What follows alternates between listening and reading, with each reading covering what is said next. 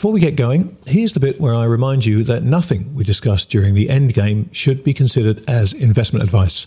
This conversation is for informational and hopefully entertainment purposes only. So, while we hope you find it both informative and entertaining, please do your own research or speak to a financial advisor before putting a dime of your money into these crazy markets. And now, on with the show.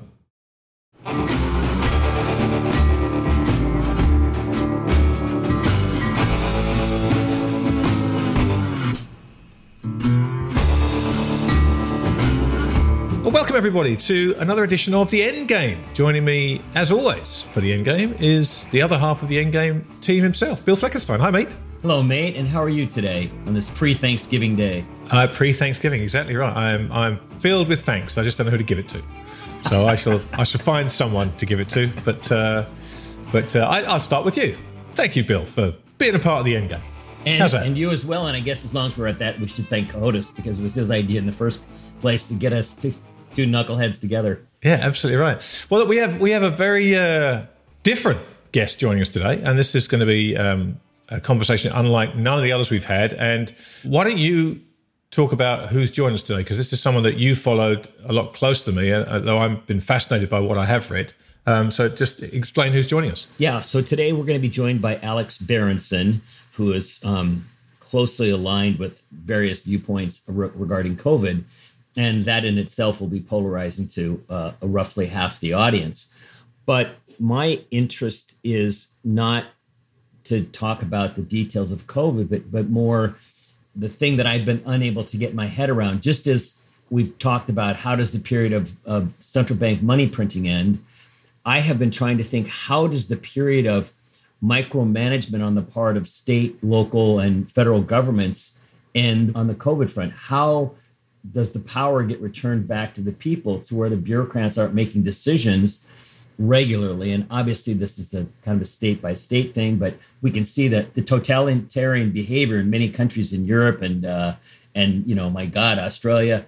And I know this can't go on like this indefinitely, but I don't I don't quite see a path to how it ends. And and I was hoping, since he's so immersed in the details, he might be able to give us some thoughts about that. Obviously, this is an economic issue as well because if you had a clear idea of when the we would return to quote unquote normal you, you that has all kinds of re- investment ramifications. So this is not purely a socioeconomic discussion i don't think but that's my long-winded setup to your short question. No, it's it's great, and I, and I think you know it's it's good, it's going to be an interesting exercise because um, as you as you alluded to there, you know the, the the subject of COVID has battle lines drawn at the very very beginning, and you know hopefully you and I will keep an open mind about this discussion. Hopefully, other people listening to it will too. Um, there will be people not listening to this podcast that normally listen to it because they've seen Alex Berenson's name. Like, oh, that guy, I, you know, Yeah.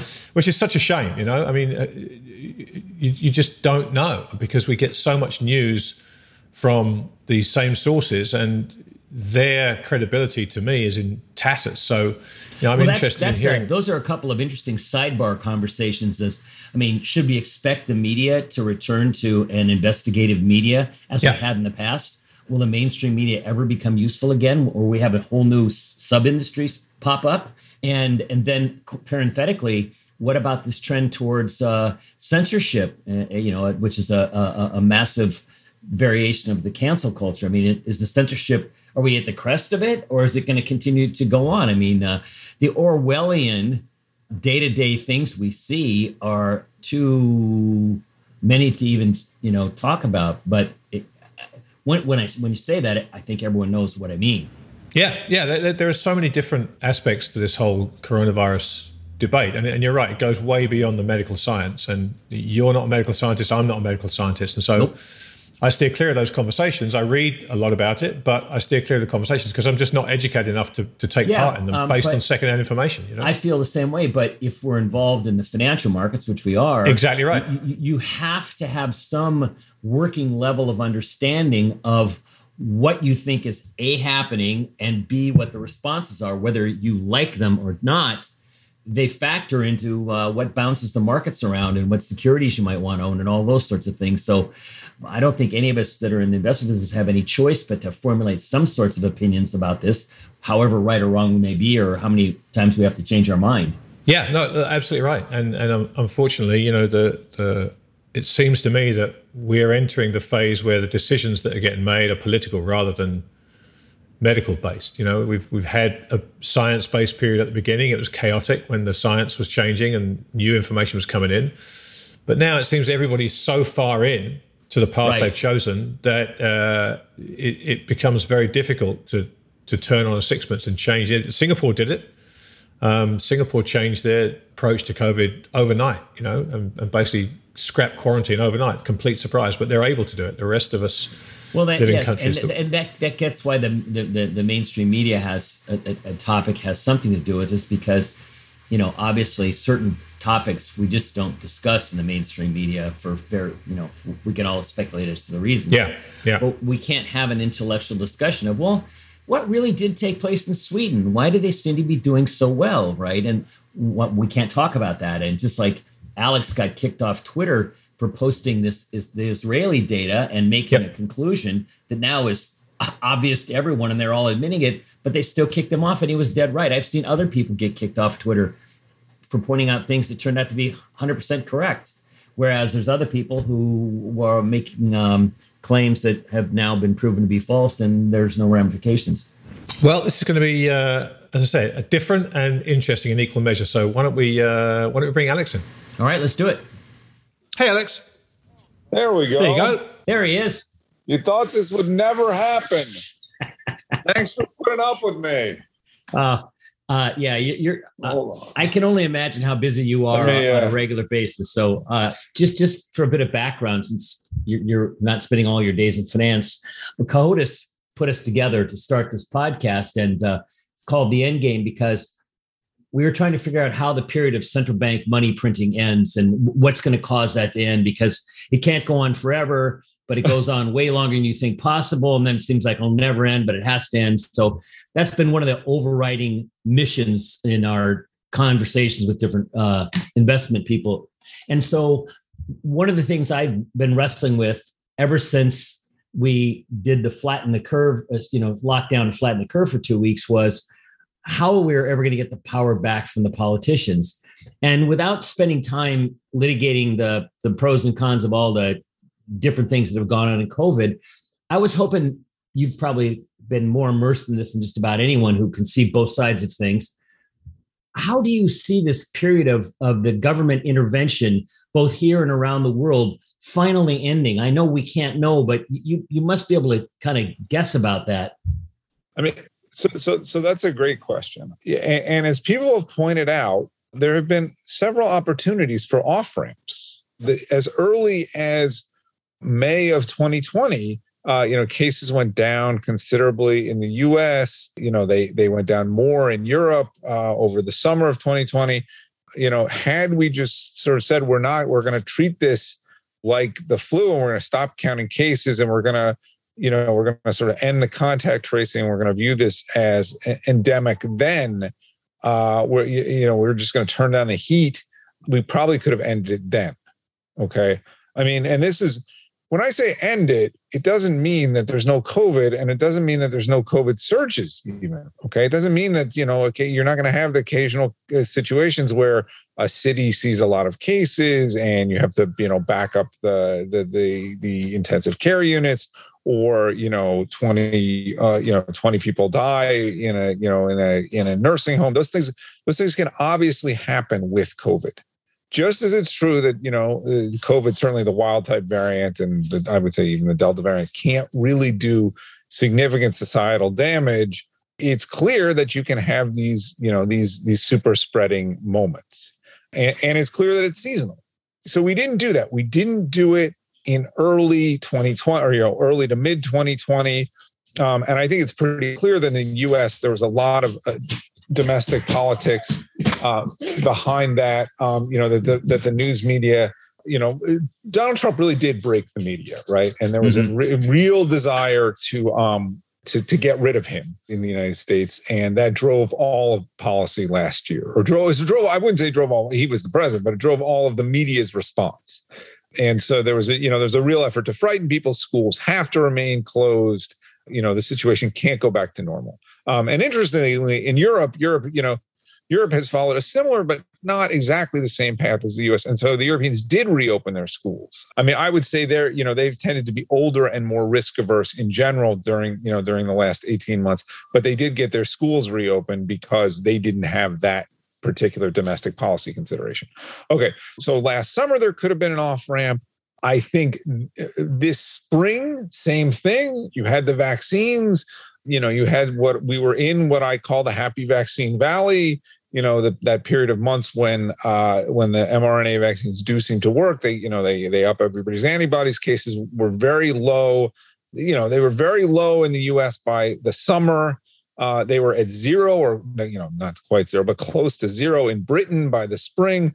Once again, the the powers that be could have said, uh, you know what, we're gonna, you know, there's gonna be some cases, but we're just gonna we're gonna get out of the state of emergency, and they didn't. And it's you know it's increasingly troubling to me that they didn't and why they didn't.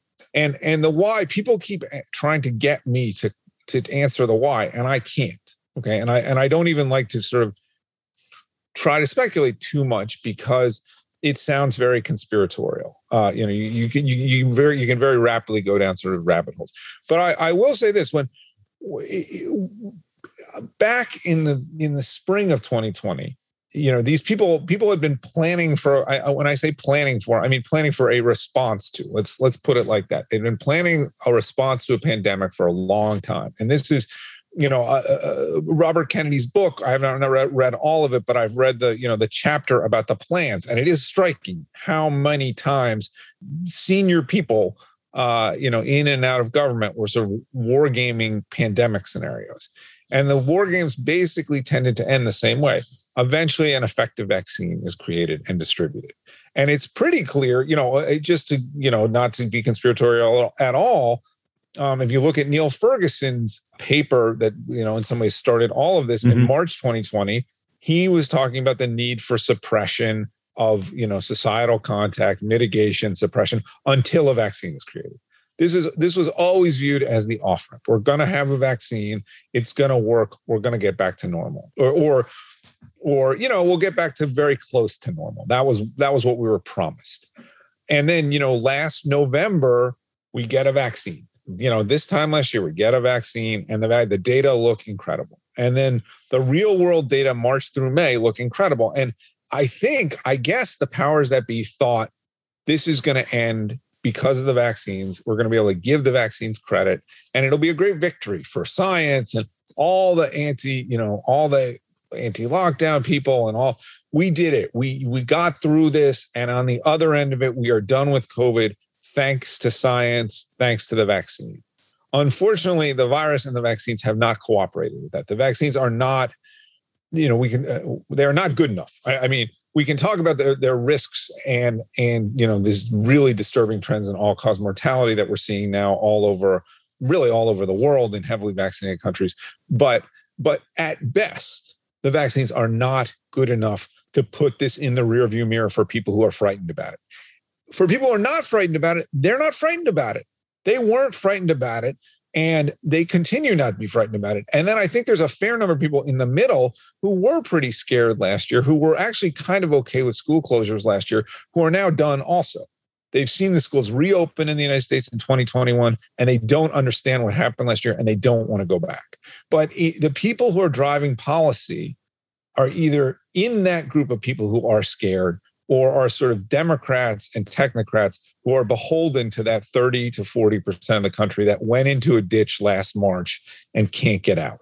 You know, because they're and some of and a lot of those people are older and they are legitimately uh, you know, somewhat more frightened of COVID. And some of them are just, I don't know, they think the world's going to end. They don't want to have kids and they think, you know, climate change is going to kill us all next year. And they've been waiting for something terrible to happen. This is the terrible thing that's happened and they can't let go of it and they, you know, they're very loud. They're on there, and they're, you know, a lot of them are in the media or they're in social media or they're running tech companies, and they Um, they they are on this like a dog on a bone and will not let go.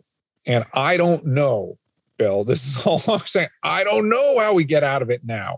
I mean, uh, you know, in, I think the United States has a better chance actually than than Europe, for example, because the United States has, you know, has a has a constitutional tradition of individual liberty, and it has a few more, you know, sort of Scots Irish who, you know, live in the hills and don't, you know, don't. I mean, that is the tradition. Don't bother me. Don't tread on me. And you know, there's enough of those people that, that the government, you know, isn't able to impose its will the way it seems to be in a place like Austria or Germany. So I think there's a better chance the U.S. gets out. But those of us, it wasn't me, by the way, so I shouldn't say those of us, but the people who were waiting for the vaccine to end this, or the people who are waiting for the vaccine to provide the excuse to end it, right? Both have to acknowledge they're the vaccines aren't going to be able to do that. But how many booster programs we're going to have to go through before they decide that. Uh, doesn't it seem like that those two camps that you mentioned, which which makes sense from a logical standpoint, they can say, well, we will, you know, there's still the unvaccinated, or we need boosters, and the third booster will get us. And but I guess, uh, well, I give you, I give you a Haaretz today. Um, the you know the Israeli newspaper today reported, and I've been waiting for this story because you know it was inevitable biologically uh, they're talking about waning effectiveness of the booster in Israel. I did see that actually. Yeah.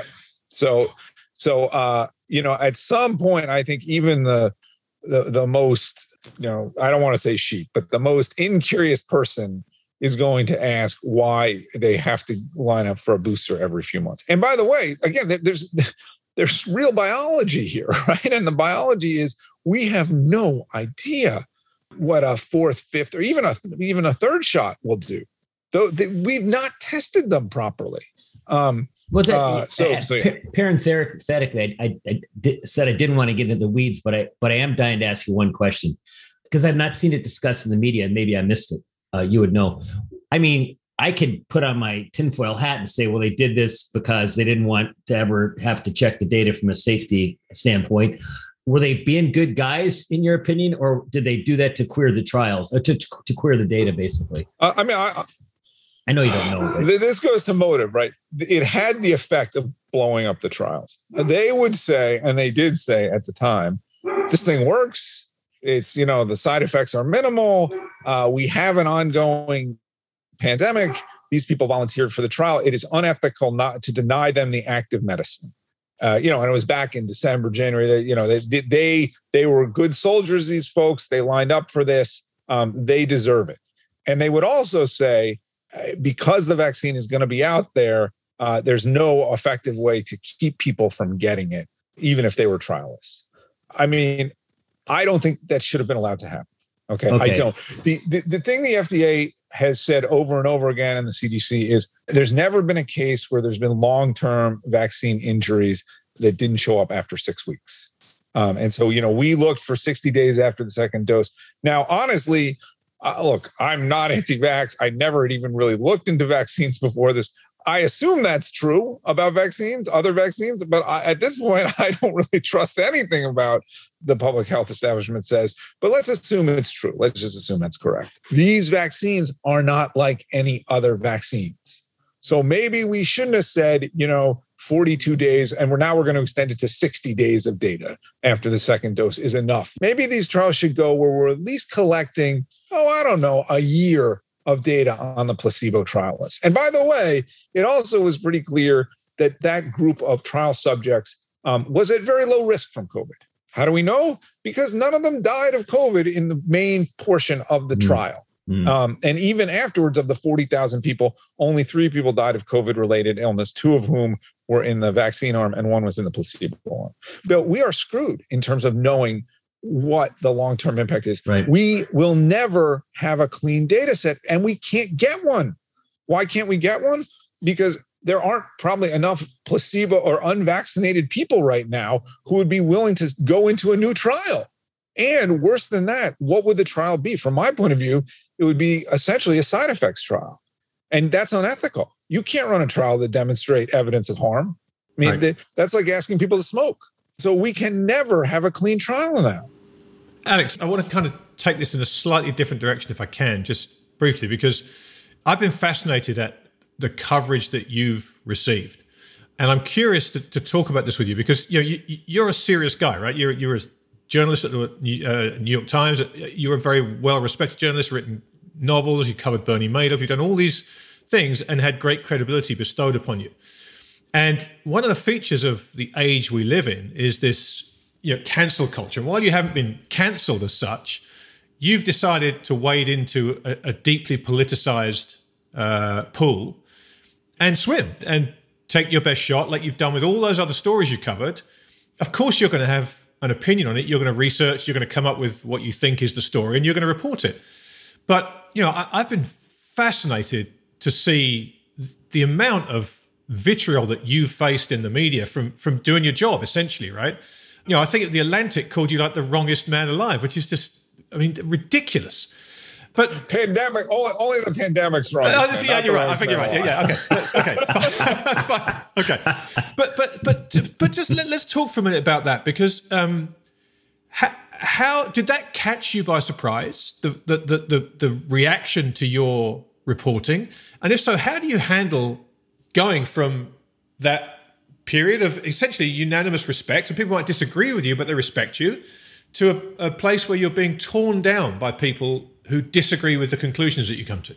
Um, it didn't catch me by surprise because I had written this book about about cannabis. Yes, of course, yeah, yeah, yeah, yeah, yeah, yeah, yeah. And so, and so, you know, there was a, the, the the stakes. Were, I mean, I thought the stakes were high at the time, but obviously, you know, not nearly as high.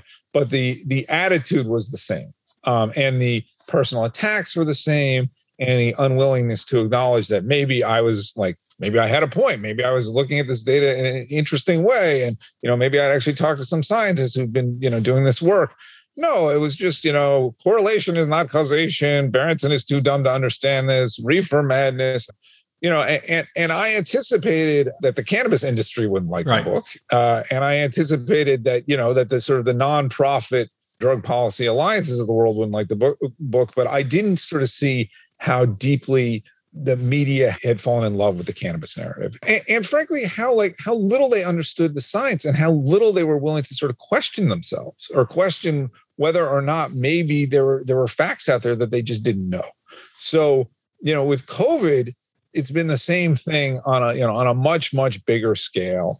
And uh, you know I, I, think i think with covid it's been much more um you know it, it's changed in real time right? When I wrote Tell Your Children, I was writing about stuff. Some of the studies, literally the right. first, you know, sort of major study had come out in 1987. So to me, the science is actually pretty settled, you know. And by the way, I say this in, in Tell Your Children, just because I do that. I want to talk about it a little bit because I think it's important. Like you can know that cannabis causes psychosis in some people and actually may cause, well, and likely does cause permanent psychosis, schizophrenia in some vulnerable group of people and still think it should be legal right?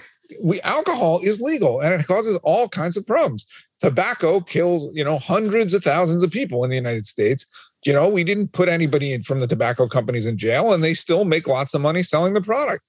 But let's acknowledge the risk. So so that was the point of the book, really. I mean, you know, I mean, I wouldn't say nobody listened. There were people who listened, but the media response was fierce. Now, this has been that times a hundred. And so in April of last year, in April 2020, when the first stories were being written about me, these people uh, came to me with questions, uh, you know, for the uh, Vanity Fair writer and Vice writer, but and I tried to answer the questions, um, you know, completely. And I realized, you know what, they're just going to like try to look for holes and trash whatever I write. But what was really disturbing to me about the Vanity Fair person was I said, look, here's my editor, my, you know, the person who hired me at the Times in 1999. Here's the person who was editing this business section in 2010 when I left. Here's my direct editor who now is, you know, a, a professor at Columbia. Here is the person who published Tell Your Children, who also actually published my first nonfiction book, Jon Karp, who's a very, you know, senior person in publishing. Like, talk to them about what kind of reporter I am. And, you know, none of that made its way into the story. I don't know if the person even talked to any of them I think maybe he talked to one of them, but none of that, those people, he had no interest. He had no interest in finding out about me as a reporter. So I knew how it was going to be. The Atlantic piece, you know, was sort of a new level of vitriol, but I'd been picking on the Atlantic for its idiocy for a year. So I sort of expected that. Do you think, uh, as sort of a, a subset of the initial big picture question about how do we get out of this government micromanagement of day to day life. Does the media have to get back to doing its job a bit first to expose some of the things that they haven't even been told? Or do they follow whatever happens and decide to do their jobs? Or will they never do them again? Do you guess? Um, I, I, I don't know. That's a that's a really good question too. I mean, uh, to me, a lot of this has been media driven, obviously, right? I mean, this is Vietnam, except the media is in McNamara's pocket, right? like, no, it's really, yes, no, really, and, and, and you know and and the academics are in McNamara's pocket, and so there you know there's just, there's so few of us you know asking questions. I wrote a Substack last night, which uh, and the response has been enormous, surprising to me uh, how big the response has been. And the headline is something like when somebody says I'm a conspiracy theorist or discredited. Uh, you know, show them this. And right. I went back. I, you know, I still subscribe to the New Yorker. Okay, I'm still like, I'm still that guy. I, I'm a class trader, but like, like I'm still the guy who you know went to Yale and wrote and wrote for the New York Times. I still read the New Yorker. Like, and I you know, and they had this piece about this uh, guy named Patrick Soon-Shiong who you know made a fortune uh, you know on a drug called Abraxane, which is basically Taxol in a you know in in a new package. And they used and and referenced a story I'd written in 2006 for the Times about Abraxane. Okay, and like that's fine. But that's the kind of reporter I was. That's the kind of reporter I am. That's the kind of reporter I will be. But what I said in this piece was here, look at what the New Yorker wrote. Look at what I wrote 15, not, you know, not last month, 15 years ago about this. Unfortunately, because COVID and now especially the vaccines have become so politicized, I am literally the only investigative reporter who is asking serious questions about the vaccines. There's a couple other people who are asking questions. I mean, I'm not, I'm not, I'm not the only person in the world asking questions, but I'm the only person who is a journalist who is asking these questions. And it is crazy that that's true.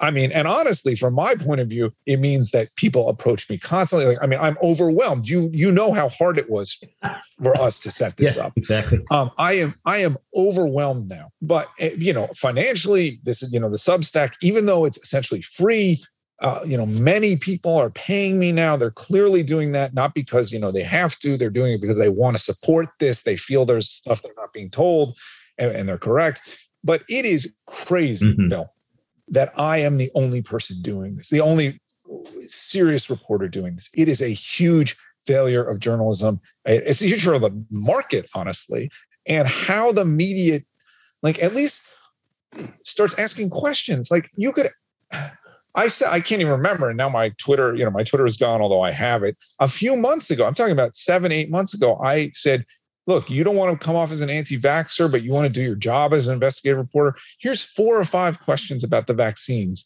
you can ask that are legitimate questions that aren't like, oh, there's graphene oxide or nanoparticles in this. Like, ask a question about the trial design. Or, you know, ask a question about why the, the placebo, uh, you know, recipients were given uh, the, the, the, the vaccine so quickly. You know, ask this, ask that Nobody did any of it. There's this feeling that to ask any questions about the vaccines is I don't know what. It's like it's like it's like you're breaking some unwritten law. I, I don't understand. Alex, let me ask you then, because in the kind of sphere that this podcast series started, the, the world of finance, you know, we, we, we're talking about an end game and we're talking about the end of a financial system that's kind of reached the end of its useful life. And this has happened many times through history. It's not such a huge thing. It is in the moment, but history will look back on it and go, well, yeah, of course that was going to run its course. And we've kind of watched that happen. And, and when you get to those points in the cycle, the end of a, a, a system, when it's struggling to maintain itself and everything's being done to prop it up, it's like shooting fish in a barrel for reporters to find examples of fraud and graft and corruption. And because it's really only those things that maintain these systems beyond their useful life. So why is it, do you think, that there is, is there such a fin de siècle element to it too, where people yeah, just reach absolutely. with both hands? Ab- absolutely right, and and we're and we're watching it. We're watching it happen every day in the news, and the stories are right there about all the greed and the corruption and, the, and the, you know the Musk and the Bezos and, and all this stuff that we're seeing. It's right in front of us. But I've just been staggered that to your point about investigative reporters, that style of journalism seems to have just gone. And I, I, I've long held this belief that there would come a moment for the journalism profession where exposing these things would be the career making story and that's what would drive people to follow that story. Because you know I can I can win a Pulitzer. I can become a big name here instead of relying on the clickbait stuff and eyeballs and all that to get paid am I just being completely naive thinking that that style of journalism will have its day again is the system set up so that doesn't happen I don't know on the one hand so you know my career is blown to smithereens. Uh, you know, as I as I joke, it's not really a joke. You know, it's not just that the ship has sailed for me in the New York Times. The ship has been shot into the sun. Right. On the other hand, like I am better known than I've ever been, and uh, and there's a lot of people who who like me. There's a lot of people don't like me, but there's a lot of people who like me. And um, you know, and financially, it's been you know it's been lucrative. Oh, you know, which is not why I'm doing this, but but you know, you would think people would see that and you know, at least you know, realize that you can get paid to write what the truth that other people are not writing. But you know, the obstacles are real too. You know, I've just heard now from multiple people that companies are now blocking access to my Substack. Right. So you know, you can't you can't get you know through corporate inter- intranets. Um, so it would be better if the New York Times were doing its job and the you know and the Washington Post were doing their its job. But I don't know how we get back to that. You know, the the base of the Times, you know, is this group of people who don't want to be challenged about this. You know, so look, David Leonhardt is an old buddy of mine. We went to you know we went to Yale together, and you know he writes this morning newsletter for the Times, and he uh, occasionally kind of sort of tiptoes around uncomfortable facts around COVID. I mean, they're like very basic facts, like, you know, your children aren't essentially no risk from COVID. You know, David has written that a handful of times. Okay. And I would say that's as far out on a limb as he has gone. And he has faced real blowback from readers for that. So if you can't even say that, I mean, well, you know, how do you possibly get to the point where you can start asking challenging questions about the vaccines? Um, now, look, you, you know, it, I think anybody who thinks they can predict even six months ahead is crazy. And, you know, certainly three years, five years, who knows? Who knows what it's going to look like, right? Journalism, finance, COVID. So maybe the pendulum will swing back, but it, you know, everything goes one way and then, you know, it, then eventually it turns. But, but the pendulum has been swinging away from this kind of challenging investigative reporting for a while. You're certainly you're certainly right. Um, and and and thus far, you, you're not seeing any small signs of that changing. I, I'm gathering by the way you said what you said. Uh, uh, yes, uh, that's true. And, and people, you know, somebody I know said to me, he said, you know, do you have a lot of journalists out there who are who are quietly saying to you, you know, I'm on your side? And the answer to that question is no. Really? I have a lot of scientists saying that. I have okay. a lot of scientists right. and physicians who quietly talk to me and who you know you can't you know I, they, I'll lose my job you know but you should know about this study or look at this paper or here's what we're seeing in this hospital I, I got a lot of that but I do not have a lot of people I have a couple but I do not have a lot of people saying to me I work for you know the journal or the New York Times and and you know I'm with you like we are with you internally well, that's another subset of the imponderable aspect of how does this end is the this this draconian and and sort of disturbing trend towards out and out blatant censorship. To me, it's really shocking that that this has gone as far as it has. Uh, the, the censorship. Uh, obviously, you experienced it firsthand, and again, I wonder when, when, when this trend is going to. I mean, which one of these trends ends first? Uh, I, I, I can't I can't figure that out. I know the pendulum can only go so far, but geez, I mean, it, so far there I don't see any trend in the censorship coming back this way. Where is the ACLU for Christ's sake?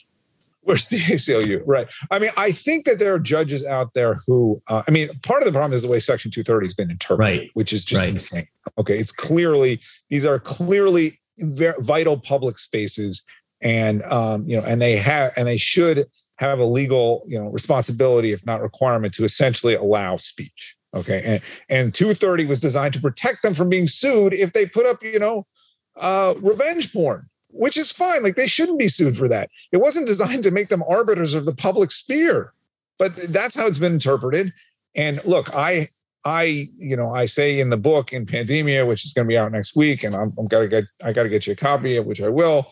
you know, I am considering my legal options, which I still am. I, I will have more to say about this soon. 230 is is is very strong protection for the companies. It is not perfect protection, and there are there are claims that I have, which uh, which I think are very interesting. But the way it's been interpreted has been a has been a quite a shield for Twitter and and everybody else. But where where's the? Where's the New York Times? Where these people? These legacy media outlets are cheering on yeah censorship, which is insane.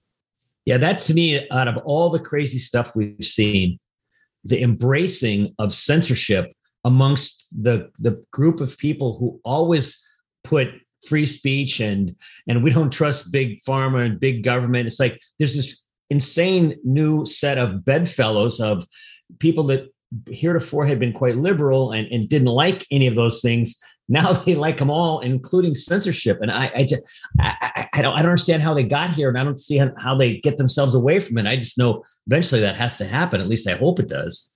Well, I mean, you, you know, you say it's funny. Like there is one other. Uh, this is actually the, the total intersection of everything we're talking about. Is it possible that the payments processors are going to come after people like me? right? Like this has been discussed. It's you know that that Stripe, uh, you know, is going to say, well, you know, this speech is dangerous, so we're not going to process payments for him.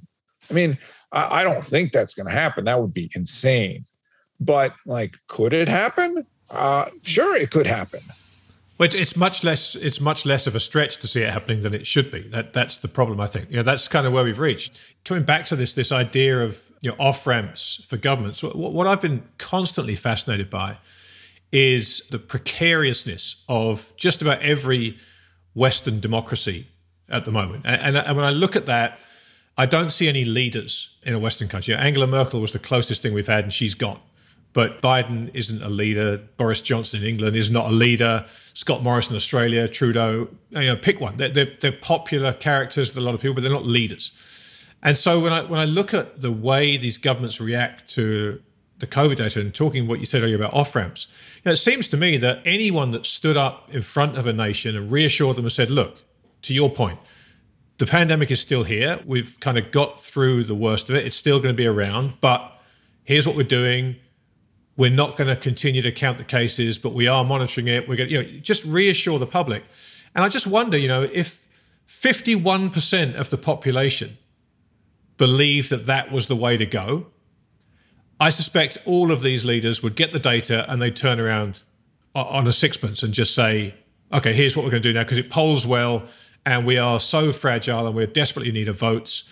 But right now, uh, people that, that, that, as you say, want the protection and fear everything is probably 60%. And that's enough. And policy is driven by poll numbers rather than efficacy. Well, let me give you the, you know, the the the, the shining countersample of this, right? Which is Ron DeSantis. You know, Ron DeSantis has stood up in the face of incredible media and public pressure, or not public, but some public pressure last year, but incredible media, public health, uh, government pressure. And he said, I'm going to do what I think is right. I'm going to follow the data, whether it's, you know, we're not sending, uh, you know, infected people back to nursing homes, or we're going to, you know, we're going to make sure we have plenty of monoclonal antibodies available. And we're not going to, you know, we're not going to, we're going to get our schools open. We're not going to mask. He's done it and he's going to win reelection and he you know i don't know enough about republican internal dynamics to know but you know if, if, trump if trump gets out of the way or maybe if trump doesn't get out of the way ron desantis is going to be the leading candidate to be the republican uh, presidential nominee in 2024 so so ron desantis has been courageous and it was ugly for him last year but he has won i would say i mean you look at his numbers and they're good you know andrew cuomo might be in jail next year and ron desantis you know, might be uh, the leading presidential candidate. So, you know, courage is rewarded, I think, or at least in that case it is. I think in Europe, it's even harder. Like I said, it's an older population, it's a less risk tolerant population. And, you know, Europe, it just kind of feels like the candle of Europe is sort of sputtering out, doesn't it? I mean, you know, uh, like uh, literally, they're so concerned about climate change that they're not going to have heat this winter. Right. I mean, how right. Cr- how crazy is that? but you, you know, you you mentioned, uh, yeah, at the national level there isn't a lot of hope, but DeSantis, I think, is somebody who has shown that and by the way florida's had a lot of deaths right? They've had a lot of covid deaths right? It's not like they've escaped this. This is not new zealand. They have paid a price. But people have said we know who's dying. We know that you know there's a lot of elderly people in florida and we've managed this and life has gone on. That's sort of like the way Sweden never gets talked about now vis-a-vis other countries. I mean, so that as part of the, the journalistic world not doing its job, you can find this data, but it's not where the average person might see it, where you could say, hmm, you don't have to decide who's right and who's wrong. You say, well, why did Sweden turn out this way? What did they do? And why did, you know, pick the, your neighbor country you want to use? How come they turned out that way? Or let's look at Florida, New York, or any of these things. Because instantly, as you say those words, it's all politics. Oh, you must, you must be a anti-vaccine, racist, white supremacist, blah, blah, blah, blah, blah. Instead of saying, we'd like to know the answer to this question because this has not only health ramifications, but it has large economic ones as well, right? Very large economic ones. And so, political. Yes, yes, yes. So I again, I, I we can't answer these questions, but there's the intersection of all these things, um, and I don't know which trend changes first to change the others.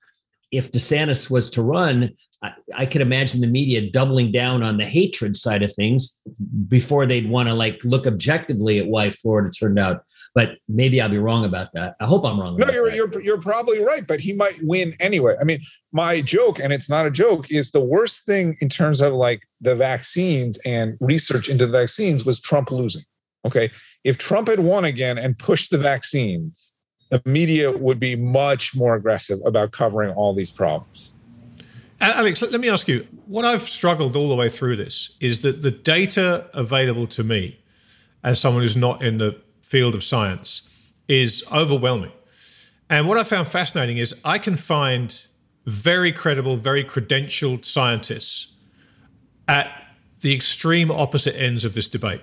And I can find well researched, credentialed research telling me this is a complete waste of time, and it's the most serious thing we've faced ever. And, it, for me personally, I, I have friends who I have a tremendous amount of respect for on both ends of this debate. And so I've struggled to figure out what to do about that as just as an individual because it gets to the point where there's really not much point in having the debate because everyone's made up their mind and everyone has the data and the science to back it up. So you're both screaming into the void. We say, yeah, but Dr. So and so said this and Dr. So and so said that. Why is it that there does exist these two completely opposite views, all backed up by science? And what should we in the middle, trying to make sense of it, what should we do about that? I mean, I think we're talking about we're talking about a couple different things. I would disagree with you that there's a lot of debate about the sort of immediate impact of COVID the, the risk of COVID. I would say those risks have actually been defined and known almost since the beginning of the uh, of the pandemic. And again, if you if you look at Ferguson's paper, that seminal paper from March of 2020, it was only a couple months in. It was very very clear that the stratification by age was by far the most important risk factor. That people, that younger people, were just at very very low risk from COVID. And to me, that's the most sort of salient point in the public health response, eh, you know, and has been all along. Now, since then, there, you know, you can debate. There's been various subcategories. I think almost all of which have been resolved the same way.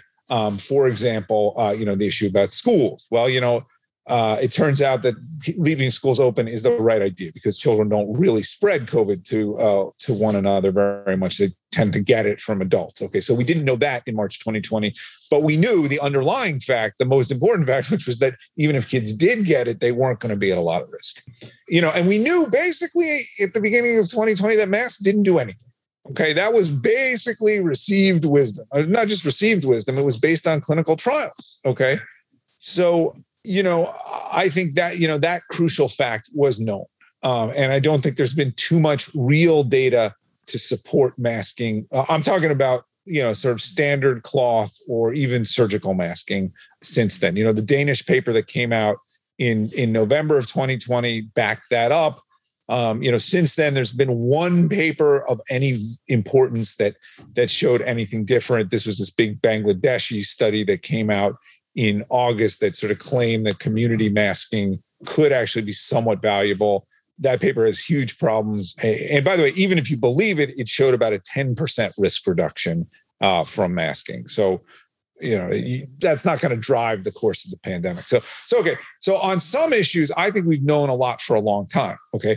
The most important being again where the risks of COVID are. Now, again, over time, we've I think we've gotten better at figuring out exactly what the risks are, and they tended to go down. You know, I think initially there was that one percent figure then it was 0.7. Now I think most people would say it's really in the overall fatality rate of COVID is in the 0.3% range. Maybe it's a little bit higher in advanced countries with older populations.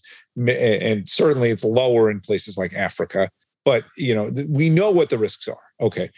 One thing that I think is still under debate is how lockdowns work and what they do. And you know how they work short term, how they work long term. I, you know, there's a lot of back and forth on that my personal belief is that lockdowns are always imposed either too early or too late because that's what they are.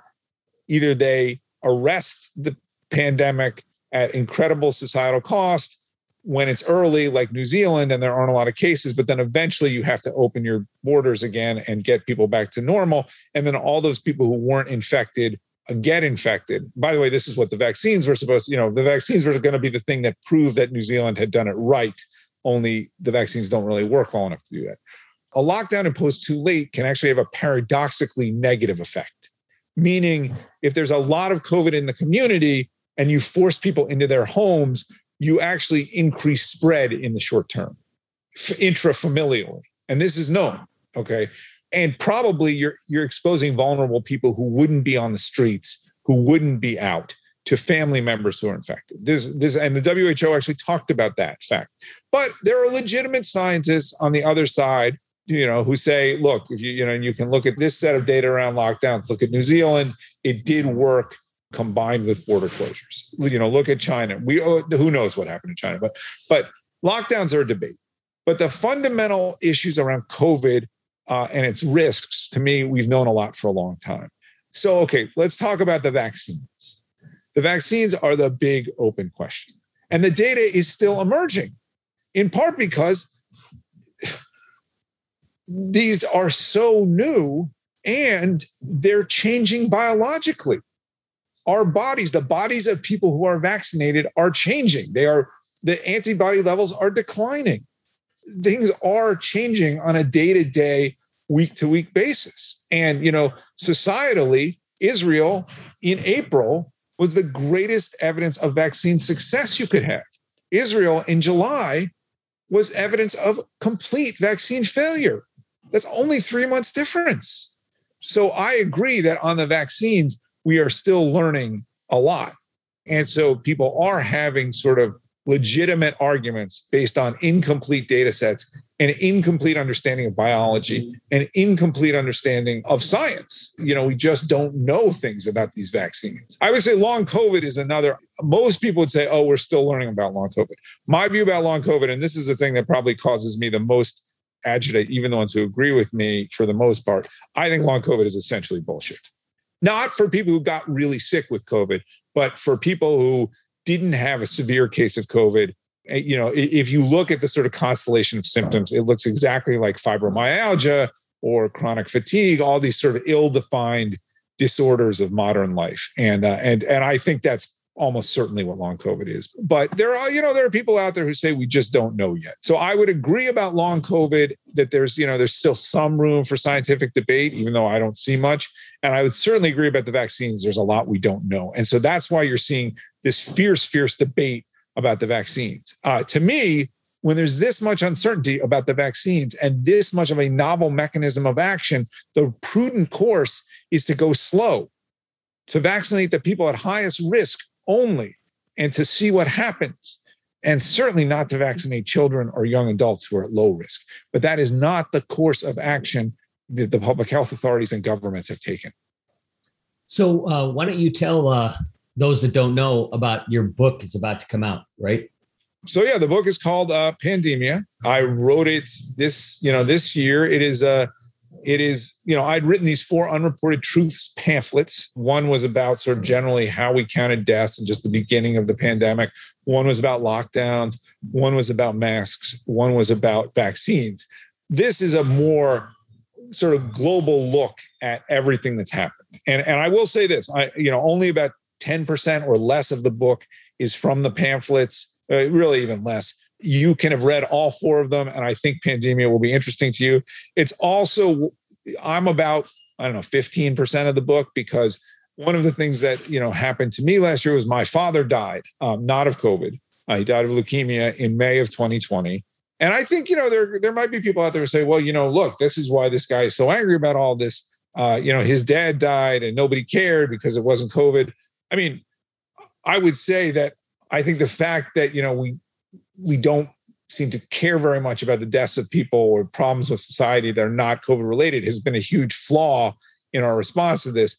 Does my personal, does the fact that I personally lost my dad play a role? Possibly it does, you know, uh, you know, I'm I'm a person like everybody else. I have you know personal motivations like everybody else. Uh, you know, so there's there's a little bit of me in the book, but mainly it's just about the last 18 months. And then of course now, since I've been forced off Twitter and censored by Twitter um, and defamed by Twitter, uh, I have this Substack where people can go and kind of see me pour out stuff on a daily basis. And you know that has almost 200,000 subscribers now. Now, most of those people don't pay. And as I say to everybody, whether or not you pay, you basically get the same product.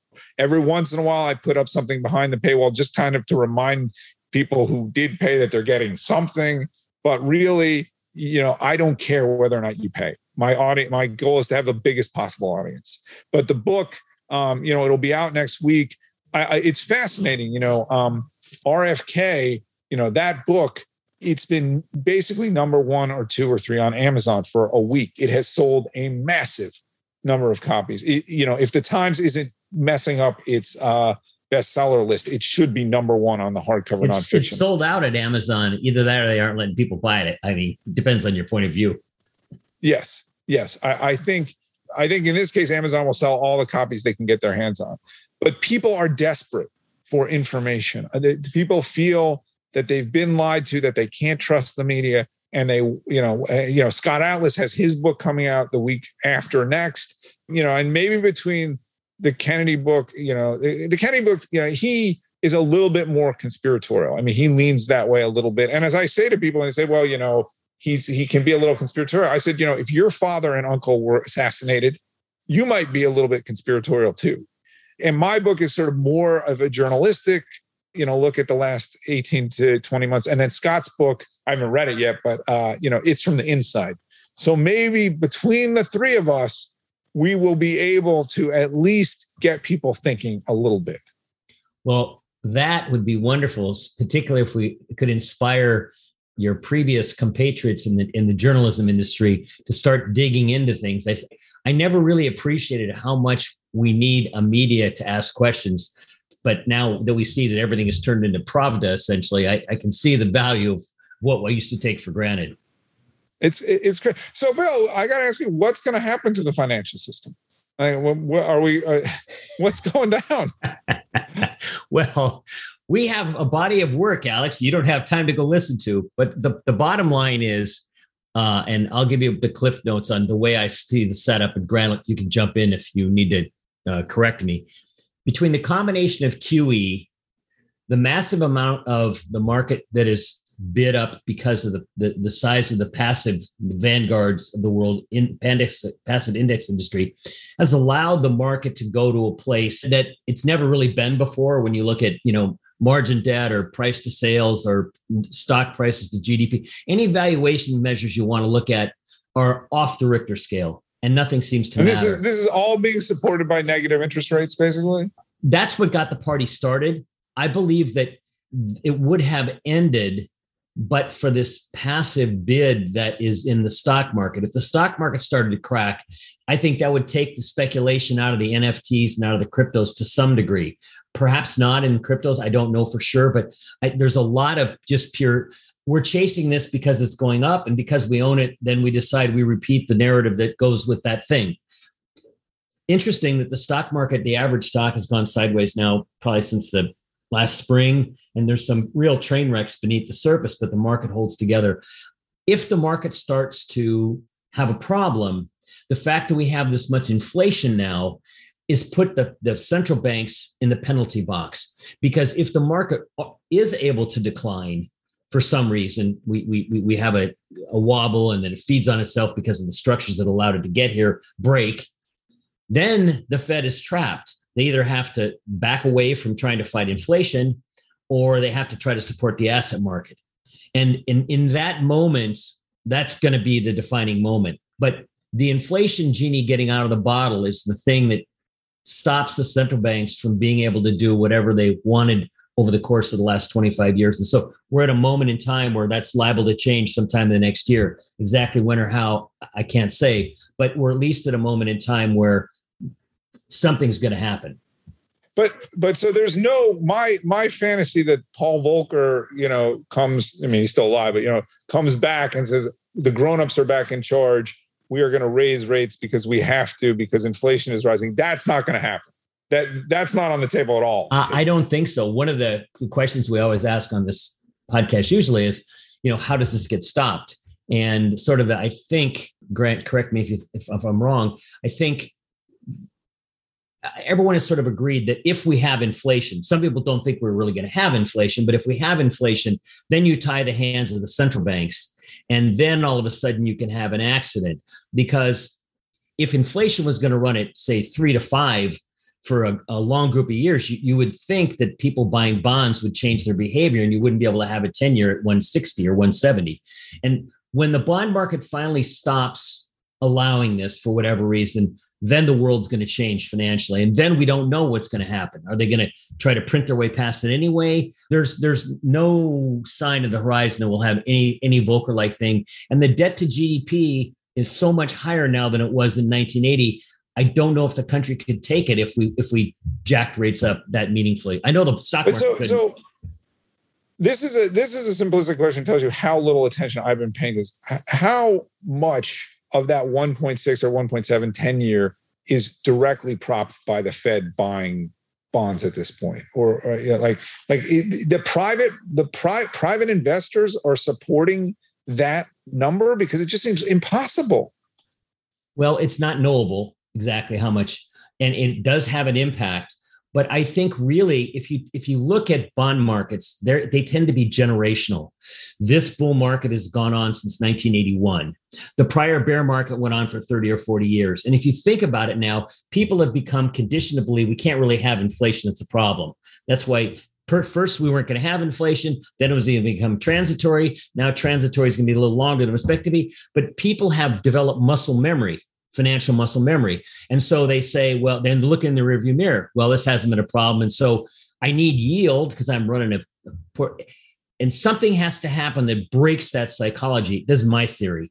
But it's just it's gone on so long. For instance, they just did a poll of uh, professional financial types. And maybe it's a couple of months ago, 50 some percent believe that inflation would be transitory. Now it's up to 61. So as the data's gotten worse, people said, well, now for sure it can't get any worse. We got to start seeing some better numbers. So it's like, how do we get the lives back from the COVID regime? It, answering right. this is unknowable. The only difference is now we've got a blocker in place in the form of inflation that's going to force them to tighten more than they want to sooner or be pressured to or not and then change psychology. So in the next 6 months I would say we're going to learn a lot. The, the, other thing I, I would add um, to that, Alex, is that this um, you know, financial journalism has been a, a, forerunner to mainstream journalism. In that, no, no, in, in that, I mean, Bill's laughing. No, no, I know. In, I know. No, that, no. I thought that financial journalism has become oxymoron. Yeah, right, right, right. but but you know, for the longest time, it's been a case of okay, what do people want to read? Uh, people want to read that everything's going up. We've looked at the advertising numbers for CNBC, and we realised that when stock markets are falling people don't want to watch it. They don't want to watch their portfolios go down. So we need a positive spin on things to keep people coming back, to keep them in the game, to keep them energized about everything. And so you've seen a dearth of real journalism in in mainstream financial press. You know, we, we had not that long ago there was a big Financial Times investigation into a Wirecard. Now that was absolutely a, a, an outlier to see that kind of journalism come back and and and the amount of abuse that Dan McCrum and the rest of the team that were reporting on that story took, both from the company using the pulpit of the press to beat them down and sue them and have the regulators sue them for misinformation. you know, it's become in the, in the finance world, it, it's become very difficult to, as you found out in the mainstream world, to take on the mainstream narrative with a contrary story that may say, hey guys, you know what? Everything's not as it seems. Here's what's really going on. And so, as we've seen that happen in financial journalism over the last 10, 15, 20 years, it's now bled into mainstream journalism. And so now you're getting this idea that someone like you who will come out and say, hey, look, I don't know, but here's what I think. And here's the data I'm using to back up my own conclusions. You can draw your own, but here's, you know, that has become you're a liar, right? It's not, these are my opinions and here's how I reach them. Now go away, read it or don't read it, but make your own mind. No, you're a liar because you're not saying what we need people to hear. And the power of the pulpit has become so strong. And when I look at Substack and I look at platforms like that, that, that give the ability to the man in the street to have a platform say, look, okay, look, I can't go on MSNBC or CNN.com and have my story there. I can put it out myself. To see guys like you and others get cancelled from those platforms is, for me, perhaps the most terrifying thing because we are reaching that point where, hey, look, what Alex Berenson says we should keep people from that. Let them make up their own mind. But to cancel guys like you and plenty more like you, this is not about you, plenty more like you who've, who've had their Twitter taken away, their Substack taken away. It's terrifying to me, that kind of thing. I mean, you know, when, when could we not trust people to make up their own minds about what they read? It's frightening it feels fundamentally un-American and un-Western and dangerous. Yeah. Yes. Yeah. Well, guys, it's been a tremendous pleasure. I'm sorry it was so hard to set up, but I think we we're doing it at a great time. And uh, you know, in, in, six months more, maybe we come back and do it again. That'd be fun. And look look forward to it, Alex. Thanks exactly. And we good luck with the book it. launch next week, Alex. Yes. Thanks, guys. Thanks. Take care. Bye bye. Okay. Well, there we go. Do we need Oh, do we need to? We uh, well, I guess we don't need to do the outtake where we give his Twitter handle because he doesn't.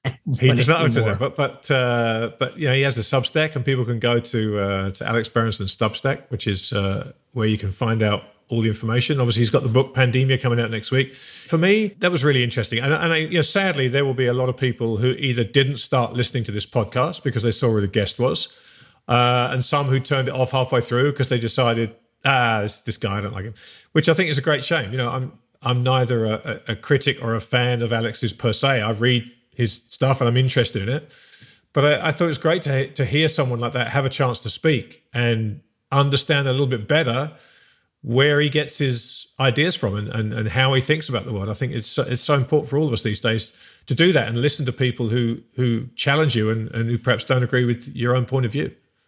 Yeah, I'm sure there's a certain amount of people that will be mad at us and cancel us or whatever. But as we said in the beginning, this isn't just purely about health. There's an economic, financial, and all this is wound in together. And more importantly, the censorship, freedom, totalitarian aspect of things we've seen go on in these these uh, non-vax camps and stuff like that. I mean, I just think it's important to, to to somehow have a dialogue about these things. And so, I hope that people are mad at us realize that our motives were pure, so to oh, speak. No, absolutely. And uh, you know, in any case, uh, I I thought that was quite interesting. So I'm, I'm I'm glad we were able to do it. Good. Well, listen, uh, that's all from us. Thank you again for listening. Um, if you if you want to follow Alex Berenson, you'll find him on Substack. That's the best place to go. And say he has got a book coming out next week, Pandemia, um, which I guarantee will be available at Amazon and until maybe it gets cancelled. Who knows? But I would think it'd be there at the beginning. If you don't follow us on Twitter, you can still do that. You'll find me at TTMYGH. And, and I'm still at, at FleckCap. He's still there. All right, mate. Yeah, there I am. Until the next time. All righty. See you, buddy. happy Thanksgiving. Same All to right. you. Take care. Bye-bye. Bye.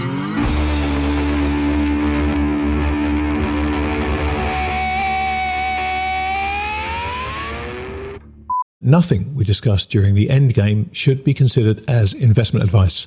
This conversation is for informational and hopefully entertainment purposes only. So, while we hope you find it both informative and entertaining, please do your own research or speak to a financial advisor before putting a dime of your money into these crazy markets.